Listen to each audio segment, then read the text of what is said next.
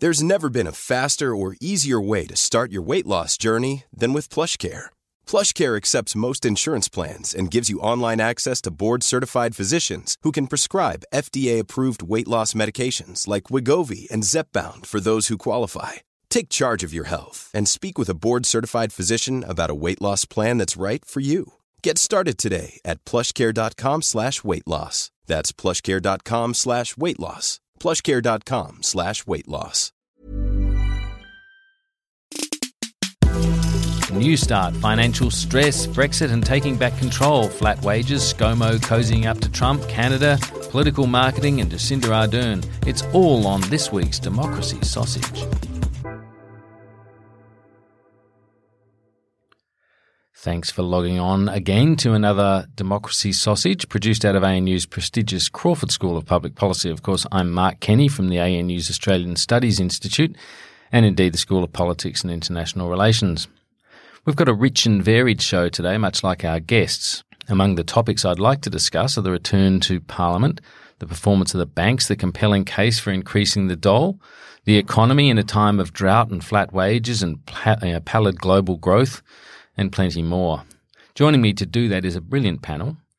Dr. Ben Phillips is Associate Professor at the ANU Centre for Social Research and Methods. And Ben, to paraphrase Tom Gleeson from Hard Quiz, lately you've really been getting into the dole. Is that right? Sounds okay to me, yes. well, we'll come we'll come back to that and talk a little bit more about what your research has shown. Also with us is Dr. Katrine Beauregard from the School of Politics and International Relations. Welcome back to you, Katrine. Thank you for having me. I recently attended a seminar given by Marija Taflaga, also often of this uh, podcast, with, uh, some research that you and she had done on female participation in political parties. That research shows there's still plenty of uh, barriers in the system to women in politics, doesn't it? Yes. Well, for that specific paper, we do actually do what I like about the paper is that we do see that there's a lot of very female candidate with a lot of merit, and they are able to challenge uh, the those barriers, right? So saying that there's not enough that, that those women, there's not enough women, good women out there, is actually simply wrong. So. Yeah, that's right. I mean, it's, it's, it's a it's it's a sort of a cultural failure yeah. and a failure of structure in those yeah. political parties, the way they do it, and that's uh, that's uh, I guess um, been recognised for some time. But it was interesting to, to see, yeah. uh, you know, some of the empirical data about that, uh, which really um, suggests that. While there are some improvements uh, happening in that regard, and we, we, we're well aware of them, there are still plenty of barriers as well. Also with us is Dr. Jennifer Lees-Marshment, who, as well as being a visiting fellow here at ANU, which is fantastic, she's also associate professor of the university at the University of Auckland School of Social Sciences, also uh, politics and international relations. Great to have you along, Jennifer. Thank you. It's great to be here. Uh, you're you're an expert in political marketing, uh, branding, market research, strategy, comms, that kind of thing. Um, and I believe you're currently completing a book on political management, uh, looking at political uh, HR, strategic planning, leading, organizing, organizing, and reviewing, and so forth. Tell us a bit about that. Yeah, so we've we've already done a lot of research on how politicians use marketing to get into power, and then one of the things we became aware of is once they get there, they don't know how to manage staff, manage parliamentary processes, manage party unity, and that can have an impact on policy because good policies can end up being scrapped because they can't manage their own parties. So I think of Malcolm Turnbull scrapping the NEG and that kind of thing.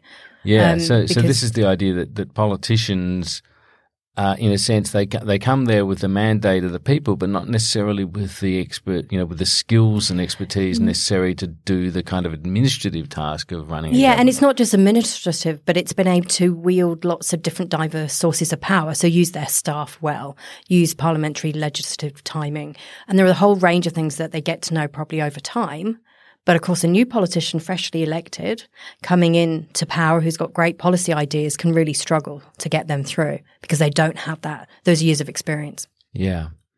Now, Ben, let's uh, go back to this question of the dole because this is a, uh, or Newstart as it uh, is officially called here, because this is a live debate at the moment. There's a growing um, chorus, uh, it has been for some time now, of interests arguing for increasing Newstart. This is uh, coming from, obviously, from the, the places you'd expect it on the political left of the spectrum, but also from employer peak bodies, uh, market economists, Uh, I, I, saw a, um, a prominent uh, consulting firm, I think it was EY the other day, did some work on this, uh, and you've done plenty of work on it as well.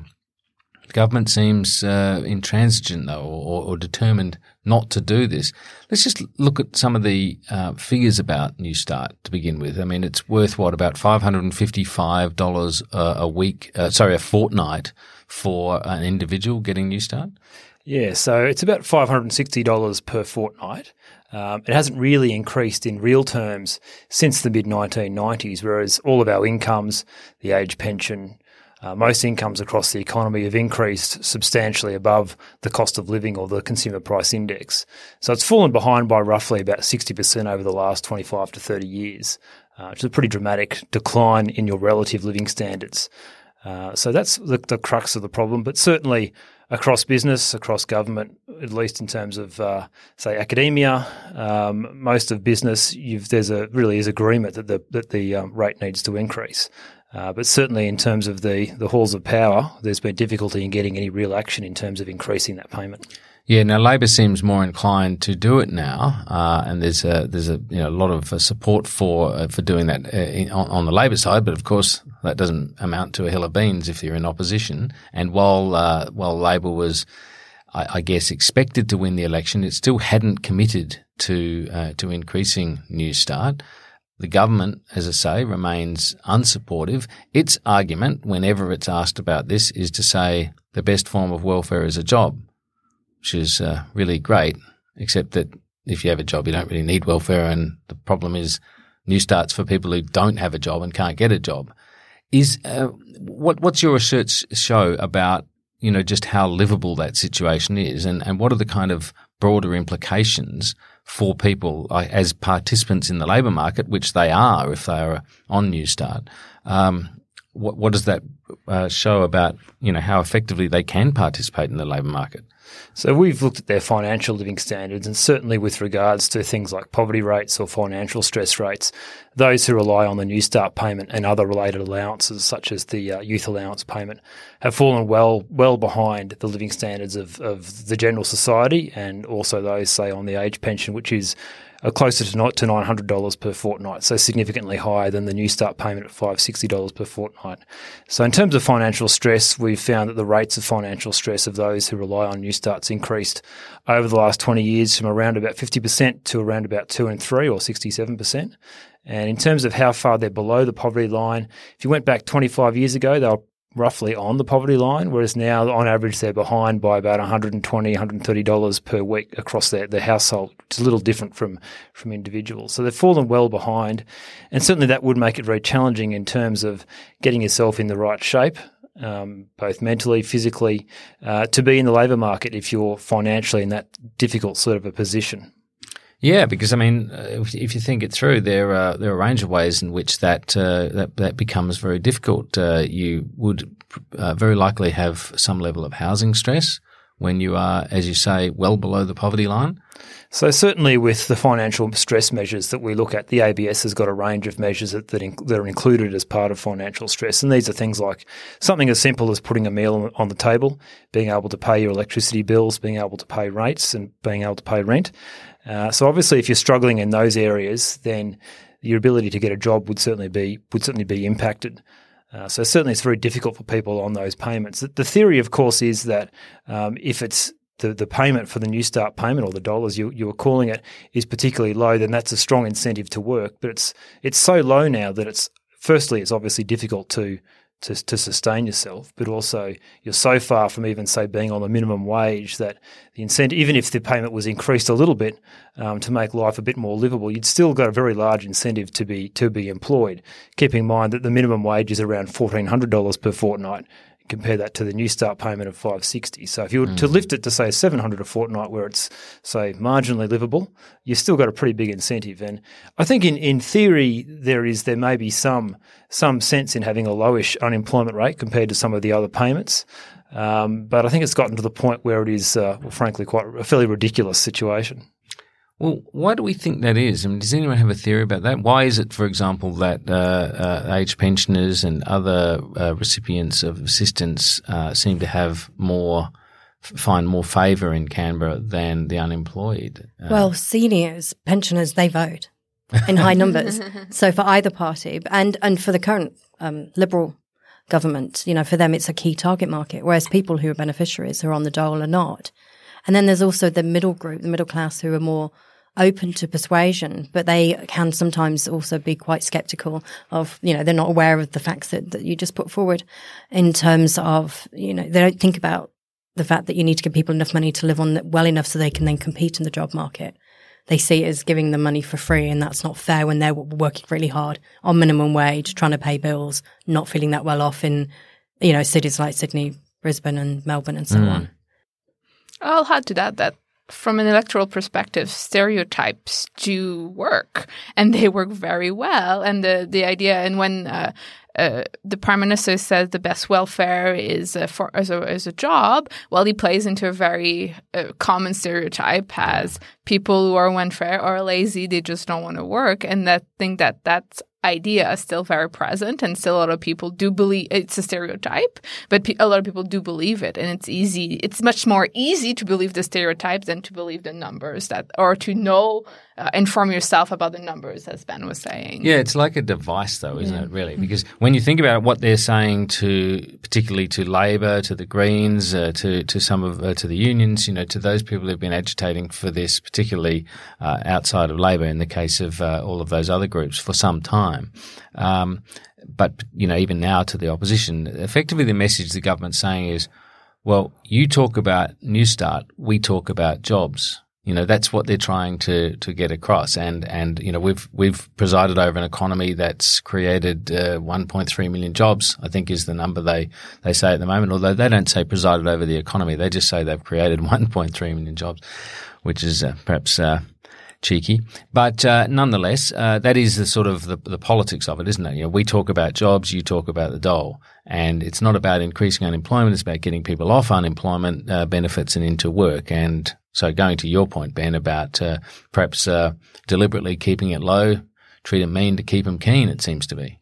I think that's that's the approach. But what we're increasingly seeing is that people who are on the Newstart payment, increasingly they are people with uh, physical or mental disabilities or there are also people who live in areas where there's it's well known there are not a large number of jobs, and of course some might say, well, move to an area where there are jobs, but of course many people the the, the fabric of their life is in a particular region, and your mobility when you're on uh, on such parsimonious economic economic circumstances is very limited. Of course, and you you would you may of course have family in a particular region. Uh, it might be that there's been some sort of industrial change, like so the mining boom may have collapsed in certain regions, so there's difficulties in, in getting jobs. So, unfortunately, many of the people on the payment are increasingly on the payment for a long time. The, the theory would be that you fall into this unemployment payment, or you fall unemployed, you're there very briefly, you get a, a, little bit of a helping hand, then you move on to another job. And if that were the case, I, I wouldn't have so many problems with it. Uh, but it is unfortunately the case that increasingly they are people who have got lots of difficulties in their life, or they live in an area where it is quite um, it's quite a vulnerable area. Uh, so the payments effectively now for, for a longer period of time than what it used to be. Um, so that's where much of the problem remains. Has anyone ever experimented with, and I know this sounds sort of rather punitive, but the whole rate at the moment sounds rather punitive to me anyway. Has anyone experimented with the idea of uh, of it decreasing over time? That is to say that there's an, you know, that recognition when uh, people are first unemployed that they need to get back into the labour market and they need to have enough assistance to, in fact, be able to do that. But, um, you know, after a, after a year or two years or whatever, uh, that it, that it uh, scales back as, as an incentive for them to leave it. I think there's been, um, there's been, um, options placed around that sort of area both in both directions. So in the so the 2014-15 budget, uh, the Tony Abbott Hockey budget, uh, there was talk of having a, a six month waiting period. So you didn't actually mm. get the dole until you'd been unemployed for at least six months. Yeah, well, I'm arguing to go. And you're arguing the other direction. way, of course. Yeah. So there is also the other argument that uh, you might uh, say limit the payment beyond say a year or, or two years. Um, and of course, again, in theory, that might have some sense to it, but in reality, usually the people who are on these payments for a very long period of time. Not everybody, but the, the, the majority of them would have things like mental problems or mental disabilities, physical disabilities, living in areas where it's there's very challenging economic circumstances, and that would just lead to to extreme poverty issues for those people. One of the other issues that uh, um, you know is dominating economic and political discourse at the moment is uh, the you know the state of the economy, wages being flat, uh, global growth uh, being a problem. You know, with the trade war between the US and China, and Brexit, and various other challenges that that have come forth. Um, and of course, this, this issue of flat wages is a great concern for policymakers. The Reserve Bank governors, uh, you know, made reference to it a number of times. Has even invited uh, unions or employees to get a bit more bolshy, to get a bit more militant, perhaps, and demand uh, higher wages as um, as part of the process. There's a range of things the government could do. Uh, one of them might be to actually unfreeze its own employees so that we see some pressure come from the public sector side of the labour market uh, on wages, some upward pressure.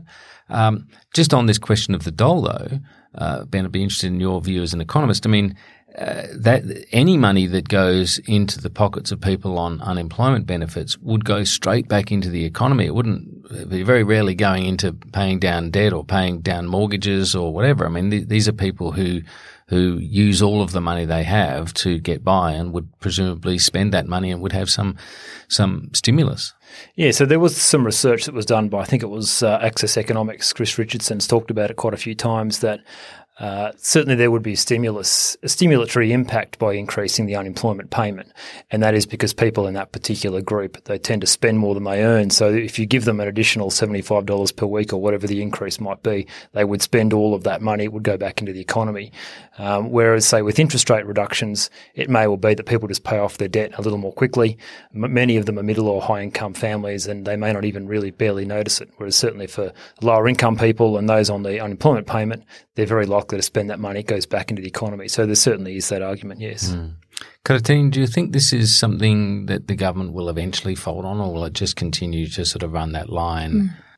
Uh, I think for the liberal, I would say would be very da- not so much dangerous, but they do are in within a certain ideology that they have to respect, and uh, anti-unions or a free market is kind of one of their strongest points and the way that they want to play it, right? So I think it, it's probably it's tempting in a way because you want to get those votes, and if a lot of people don't want to have, uh, if the people don't see their their in, their income increase, sorry, then their uh, purchases power is problematic, and then they can pressure government for it. But it's a bit of a goes against the, the government's ideology, I would say.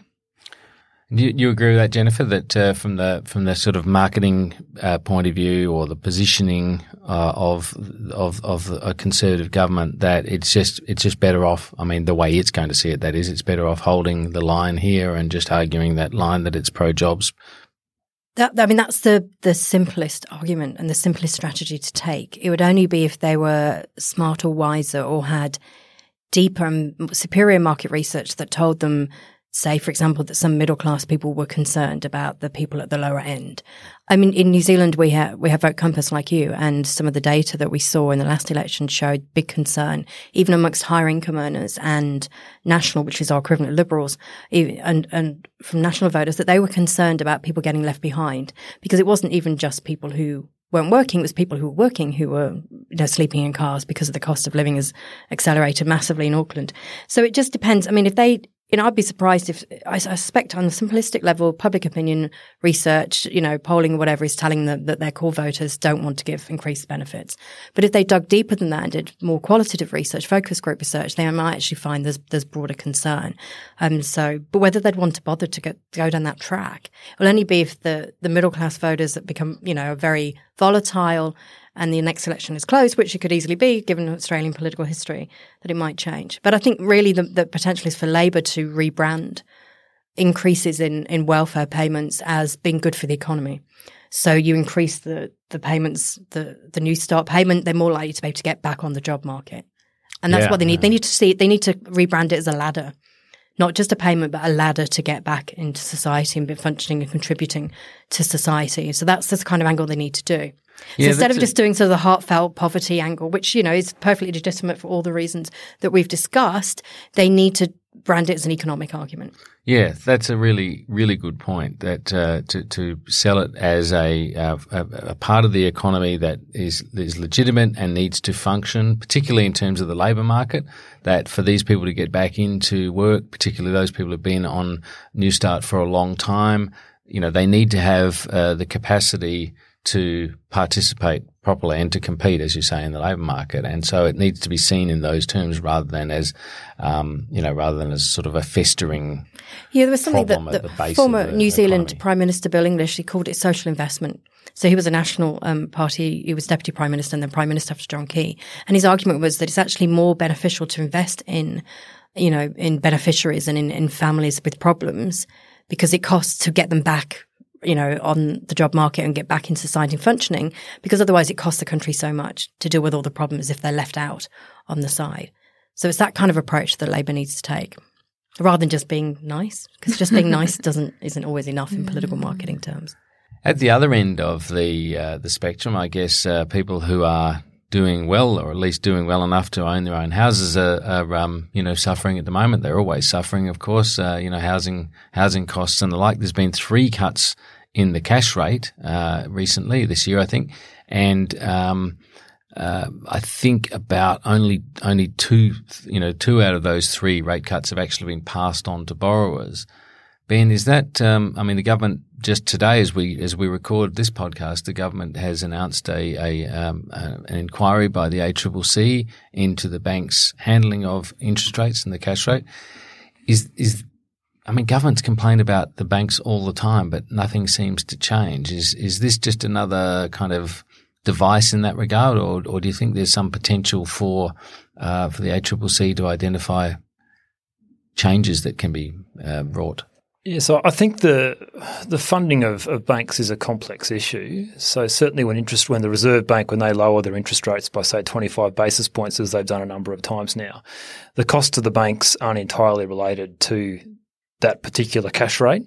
And that's the argument that the banks would put forward. I think there is probably some logic to it. So we have seen very large reductions in the official cash rate over recent years, and there has been some reduction in bank interest rates, but it hasn't been fully passed on. Uh, so that would be the argument that they would put forward, as I would see it. When we come back, we'll talk about we'll lift our eyes a bit and talk about uh, some uh, some more interesting international issues, uh, and and also I guess the positioning of the Australian government in respect of uh, its um, you know Scott Morrison's very close relationship with Donald Trump, and of course matters uh, in the Middle East and Britain and the like. Uh, so we'll just take a quick break and be back with you shortly. Hi, I'm Sharon Bessell. Policy Forum Pod is the podcast for those who want to dig a little deeper into the policy challenges facing Australia and its region. Each week, we bring together expert analysis to tackle the big issues facing our region and to propose policy solutions. It's insightful, it's positive, and it's always fun. Policy Forum Pod is out every Friday. You can find it on iTunes, Spotify, or wherever you get your pods. Or find us at policyforum.net slash podcasts. Welcome back. Uh, now, Jennifer, it's a pretty febrile debate in Australia, the issue of uh, China and the US, uh, the argument about whether we should choose. You're a New Zealander, so I'm very interested, uh, as well as being an expert in, in, in political positioning and marketing and the like, very interested in how you view this uh, this situation. Do you think, for example, Scott Morrison has taken any risks in how close he's got personally to Donald Trump? It's a very dangerous road to go down. I mean, on one hand, of course, Australia and New Zealand and other countries need to maintain a positive international relationship with the US. But Donald Trump's reputation is, is very poor. Um, and Scott Morrison's got to be careful of the impact it could have on his own brand. I mean, he won the last election. He will have got support from people who are not pro Donald Trump, as well as those who perhaps are. And so it's a very fine line. I mean, I, I would have thought it would be unlikely that Australia is going to just jump massively hard to the hard right and, you know, engage in Trumpeskian kind of politics. I, so it's interesting to think what he's trying to do. I mean, it could be just purely trying to shore up his own right wing supporters. But again, the battle is always in the middle ground. It's not the right or left. It's always in the middle ground.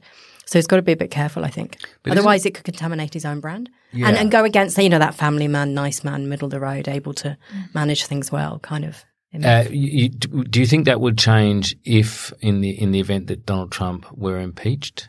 Uh, you know, yeah, well, that could absolutely, totally damage um, Scott Morrison's brand very much, and that's why he's got to be really careful. And you've always got to be careful, I think. It's that time of the year. Your vacation is coming up. You can already hear the beach waves, feel the warm breeze, relax, and think about work. You really, really want it all to work out while you're away. Monday.com gives you and the team that peace of mind. When all work is on one platform and everyone's in sync, things just flow wherever you are. Tap the banner to go to Monday.com.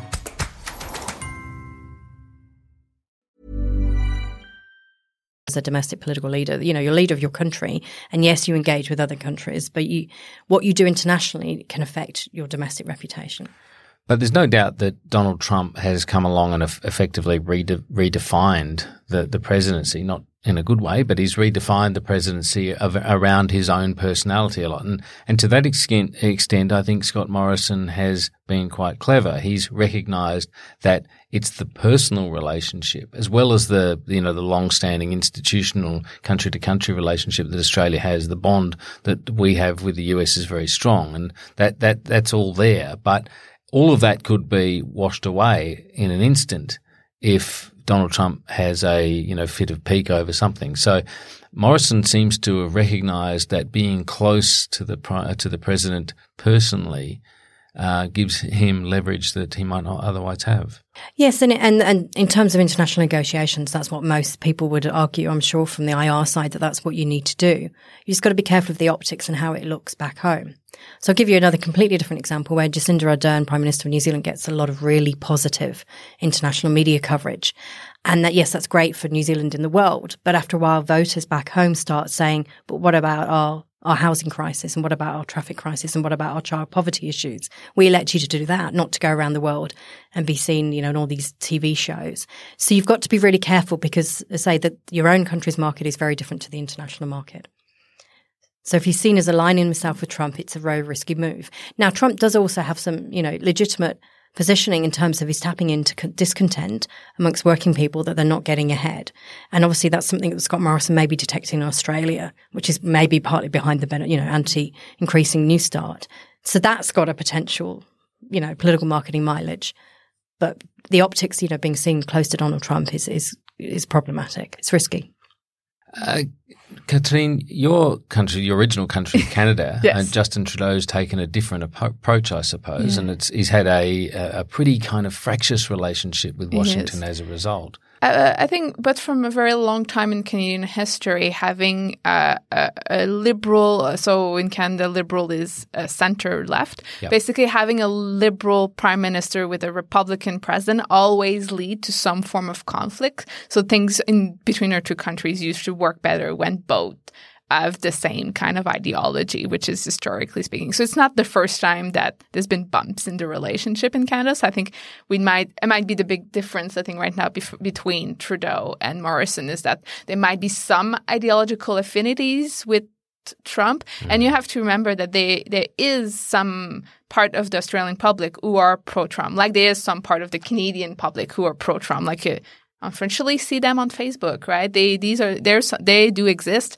Is the difference is that they might be within the the, the liberal uh, coalition here in Australia, and you have to somewhat prevent them from leaving us. Which what basically happened in Canada is that there's right now there's an election and there's a new populist right wing party who just ran and com- is competing with the conservative, and they position themselves uh, in the same kind of ideology. So it might be something that I don't know exactly about the internal politics politics within the coalition, but it might be something within that is an explanation for uh, for Scott Morrison aligning himself very much. Is it might be some powerful faction who really likes Trump because these people do exist. yeah, well, that's true. They definitely exist. I mean, Trump does have supporters in mm-hmm. Australia, uh, and and and people who will, uh, even if they're not supporters, will concede that uh, he's an effective politician in in some respects. Mm-hmm. Uh, and who knows? He yeah.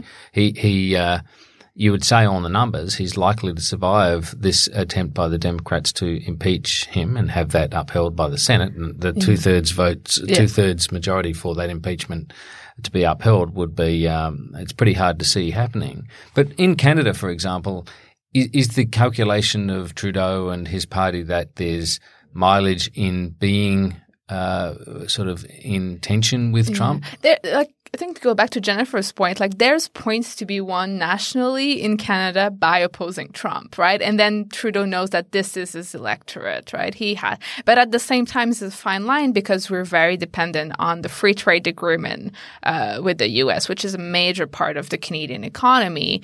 Uh, so you have to make sure to keep those uh, line of communication open to please him at this to keep the, the Canadian economy going because we do need that free trade agreement. So it's a it's a tough one. Let's uh, shift our focus then um, across the Atlantic to to Britain. Uh, I'm actually going to uh, be uh, heading off there shortly, and uh, this podcast will hopefully come from Britain um, for the next few weeks after that, uh, as things move towards that 31st of October date when the UK is crashing out of Europe, unless there's some sort of a deal. There is some, there are some signs of of possible progress in negotiations, but it's very hard to see whether they are going to be done in time. And then, of course, there are other hurdles that have to be got over after that, like the fact that um, the numbers in the House of Commons don't appear to be there, or certainly haven't been there in the past for any sort of deal. And whatever uh, Boris Johnson comes up with uh, is presumably short of, uh, you know, what Theresa May proposed, which was rejected before anyway, and just about everything else has been rejected. So look, it's really fascinating um, to to see how that's all playing out. Um, Jennifer, you've looked at uh, at this issue and uh, particularly at, um, at Dominic Cummings, who's uh, Boris Johnson's chief advisor. Um, ha- what do you make of the way Johnson's sort of positioned himself through all this? Because a lot of it has been just straight out positioning. You know, there's that famous story that uh, before the the um, the vote on Brexit, you know, the actual referendum, that he wrote two different columns, one supporting it and one opposing it, and eventually went with the won opposing it. That is opposing remaining. Yeah, it, it- the Brexit issue is a huge, complex marketing and management issue because the results of the referendum weren't weren't strong. So yes, you know, leave just about one, but not much. Then there's the whole big data, Cambridge Analytica, potential interference in in the result, um, which may have just, you know, when elections are close or referendums are close, that's when it makes a difference. Um, and then the other thing is that, and this is where Cummings comes in, comes in, and Boris Johnson comes in, is that they branded leaving the EU as not just being about the EU, but about taking back control. Take so they, back- they take tapped it a bit like Trump yeah. and a bit like Morrison may do. And a bit like Simon Bridges is beginning to do in New Zealand, and that the leader of the National Party in New Zealand at the moment, they're tapping into this discontent that things are not good enough, that the quality of life is declining, perhaps because of the flat increase in wages, but also very big, you know, um, too busy cities, so it's too hard to get to work in the morning versus in the regions where there's not enough going on and not enough infrastructure and vibrancy. And there's just a sense that, you know, we're kind of going backwards. And then you add in climate change and that makes things even more complex. So what Cummings did is he branded leaving the EU as, as, you know, Britain's taking back control. And then we've had the last two to three years of just it being in the hands of the elites and not being able to sort it out, not being able to actually action the voice of the people. So in terms of Boris Johnson now coming in and being leader, it's actually quite hard. I mean, his position he wants is very clear. He wants out of the EU, but he can't just decide it. No prime minister can just decide it. And this is where the political management comes in because you, you're not marketing to the public anymore. You're actually managing internal party dispute, not just in your party, but in the opposition party, because referendums cut across party lines mm. and they mess all the old laws in terms of party whips and everything is messed up. So everybody, you know, you end up with Labour and Conservative people together and fighting to, to leave or to stay. And Just nobody, look at Johnson's own family. yeah, exactly. I It's a his just- mother was the only person other than Boris, if assuming Boris did, who voted to leave. Yeah. Because in a way, people voted for a product which wasn't really Brexit, but it was, well, we want to have more control over our lives. We want to make sure our living standards are good and make sure we don't have too many immigrants and that we can get the infrastructure right because Britain is very crowded. We think Australia is bad enough. You know, Britain's really crowded. And then we've ended up with a result where it's ended up doing something that people don't necessarily want, or some people don't, most people probably don't want. So it's a huge mess.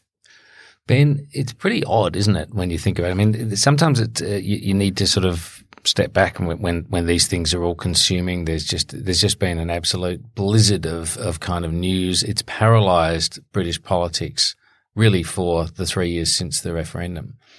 Um, but when you step back at it and look at it, right, this is pretty rare. We've got a country voting to preparing to make its international trading harder. That is to um, to actually reimpose restrictions on the export of its goods into foreign markets. It sits next, next to a market of 500 million people. That's a big market. It's proposing to pull out of that and then sort of patch that up with a bunch of um, bilateral free trade agreements like the one it's trying to negotiate with Australia, a population of 25 million. It's pretty extraordinary, isn't it? Well, look, to me, it seems completely crazy. It strikes me as trying to unscramble the egg as well. Obviously, the UK has evolved in recent years with the EU. Um, they've developed incredibly close ties, and now to try and unscramble all of that seems to me like economic lunacy. So, um, so how it all came about is is a little bit of a mystery to me. It doesn't make a lot of sense to me. But not everything in politics makes a lot of sense to me. But particularly that one is particularly strange. Jennifer, I mean, uh, as uh, sorry, not Jennifer. I'll go to Katrine here, but as Jennifer was saying um, uh, about you know how this is being marketed uh, internally, uh, it's it's almost like Johnson is needing to market this to the elites who have been Uh, you know the, the the problem in terms of paralysis. I mean, when Ben was talking, all I can think of was like it's a f- being a failure of the elites in a way, right? Because they market something to the public that they could not deliver any possible way because there was no plan, no agreement, no nothing to make able to deliver on actually the promise to the electorate. And I think that's been uh, the basic failure of the elites. So if the people I'm not entirely sure if you had the referendum again, might have Brexit might have passed again. I'm not entirely sure that the mind of the people have changed on that topic, but it's just that there's still there was no plan because it's such a big mess. It's such a big complicated relationship mm. that just having a, uh, a, finding it sorry an agreement is actually very difficult because all the I think the most uh, best example of that is when a couple months ago they had all these votes in the parliament for all the different options and none of them could find a majority. Is that it represents very well the problem is that you can always find a coalition of people to oppose any sorts of plan that those elites will propose, and that might be also the the problem that's going to happen to Johnson. Whatever plan is going to come up, they'll be able to find a coalition of people to oppose it, and then nothing's going to. I mean, the only thing that might give him hope is that people are sick of it, and people just want it done. Yeah.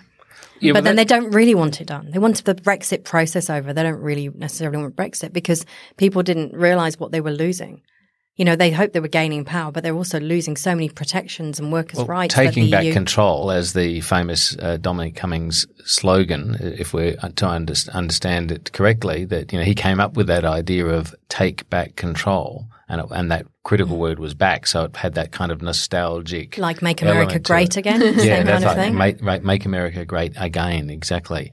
Uh, it's about it's sort of harking back to a time when things were simpler and you had control, and you know you, you, know, you had you know, everything seemed uh, a lot better. Of course, we know there's a strong element of nostalgia in that, but that was um, critical in getting a number of people to vote, particularly outside of London, who might not have voted but who are feeling this level of frustration with, you know, cosmopolitans and with, uh, you know, declining traditional industries and with uh, foreigners taking their jobs and all these other things that in some cases they felt they couldn't talk about.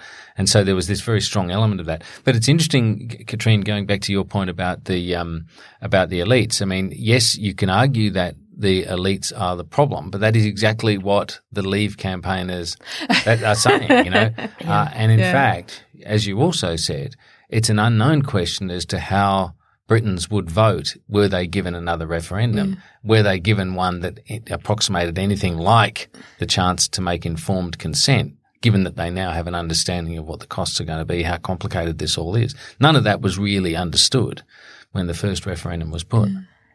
I think go back to a bit of why people voted for Brexit, right? Part of it is that all the reasons you say, right? You are dissatisfied with your your your life. Things are uh, you feel like you're being left behind. I think the feeling of being left behind and the feeling of uh, basically seeing a lot of change happening that you don't really have control over. You're being feel left behind, and there's all these new people, new ideas, new things that coming into your country that actually make it very scared. And I think that's why I said like I think this feeling is still there and it's not being uh, addressed. I think right, and it's and uh, it's part of it's the complex relationship with the elites. Like they're positioning themselves, they're basically saying that problem is the other elites, is the, the mm. European elites are the problem. Our elites are us are basically okay, and we'll solve this. I guess I don't know.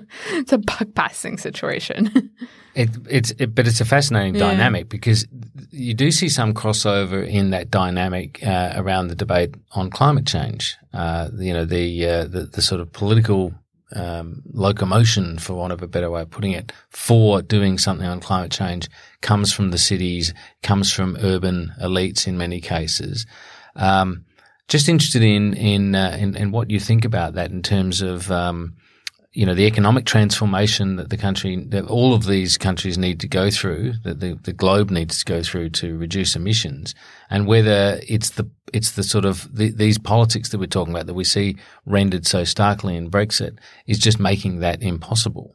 Does Brexit make it impossible, or is it just impossible anyway? No, I mean the politics of uh, of, of, Brexit. Mm. Uh, you know that, that that is the contest between urban elites and ordinary people, for want of a better way of putting it. Um, that issues fall into that um, into that matrix, and then they become prisoner to captive to. If, if they're to, only if they're only based and appealing to um, based on or appealing to a certain relatively small section of society that other people have no connection with. People who are really clever, like Dominic Cummings, and and we've seen other dominant advisors like mm-hmm. Campbell in the past. Uh, are very, very uh, skilled at sort of passing, you know, dividing up the electorate, mm. partitioning it, working out what issues work, what messages work in with different sectors. Now, that was done with surgical brilliance mm. in the case of the uh, the Brexit referendum. You know, getting people to feel aggrieved and to express their votes.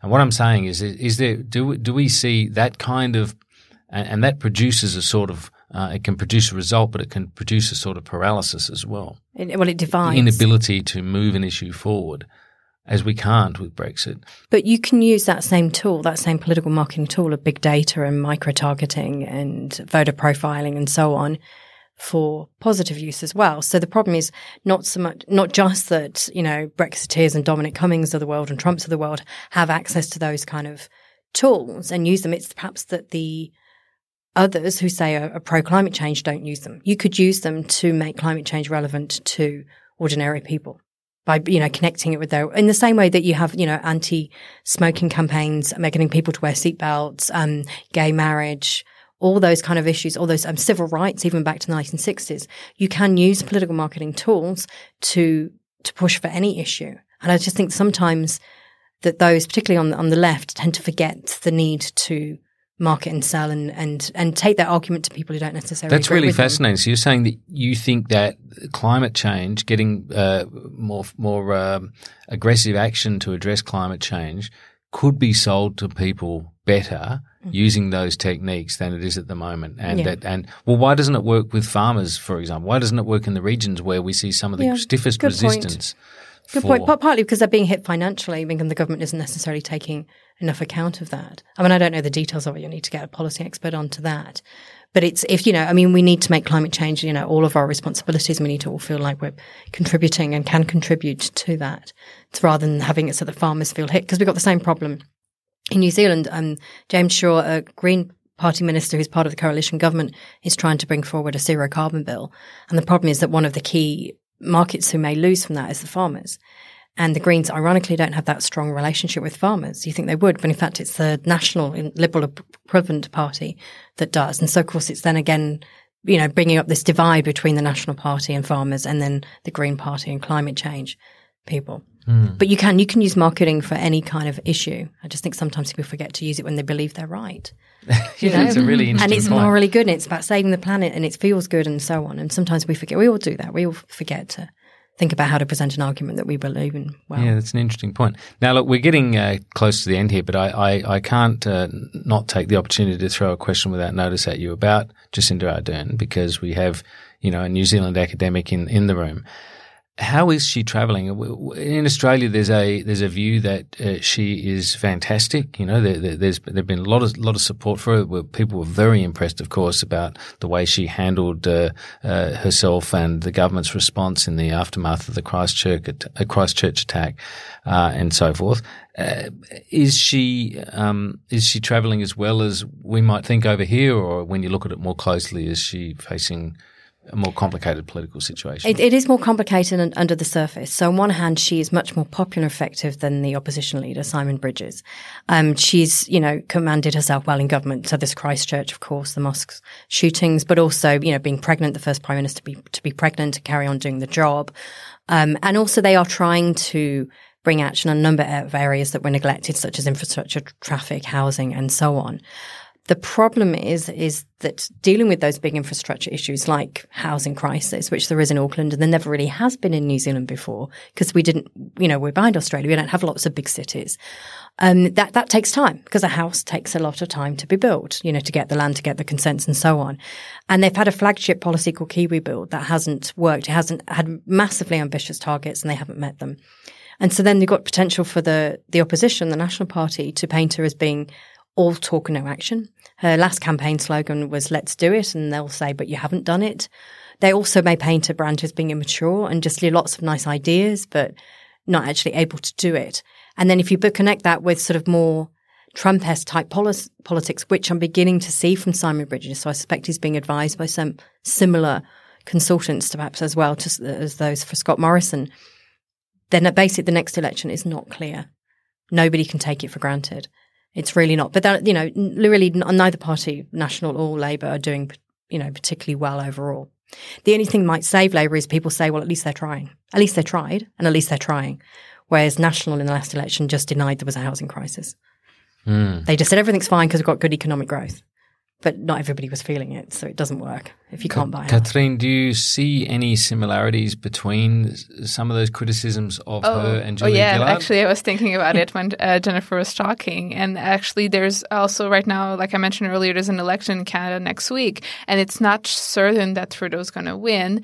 Uh, is going to get reelected. He might get a minority. It might be a minority conservative government. We don't. It's really close, and part of it is that I think is that it was really hard for Trudeau to sustain maintain that image that he had four years earlier, right? Uh, and it governing is actually very hard business, and you cannot sustain it uh, based on this. We came saying I'm going to make politics different. It's going to be all better, and then just the reality sink, and it people realize, well, it's basically the same as it was before. There's not that much change, and there's a lot of disillusion going on. I think right now in Canada around the Liberals. So the election will be quite interesting to see next week. And what and what about about any similarity in some of those criticisms that applied to also Julia Gillard? Does that uh, resonate with you at all in terms of uh, Jacinda Ardern? And ah, that's a. um, yeah. I mean, both have definitely faced, but yeah. both faced sexist comments yeah. and all the rest of it.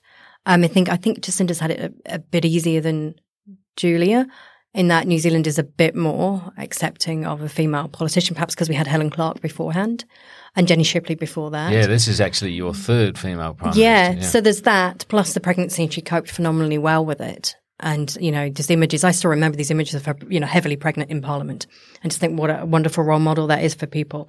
But I mean, yeah, she still gets sexism. I just don't think it's as bad. I mean, and it may be partly the coalition government, which is normal in New Zealand, the PR system and so on, means that you've got New Zealand First led by a very traditional old male um, or, or be it Maori Mayor, Winston Peters, and he supported her. So maybe it's just a bit more convivial. But I still think they face a lot, a lot of issues.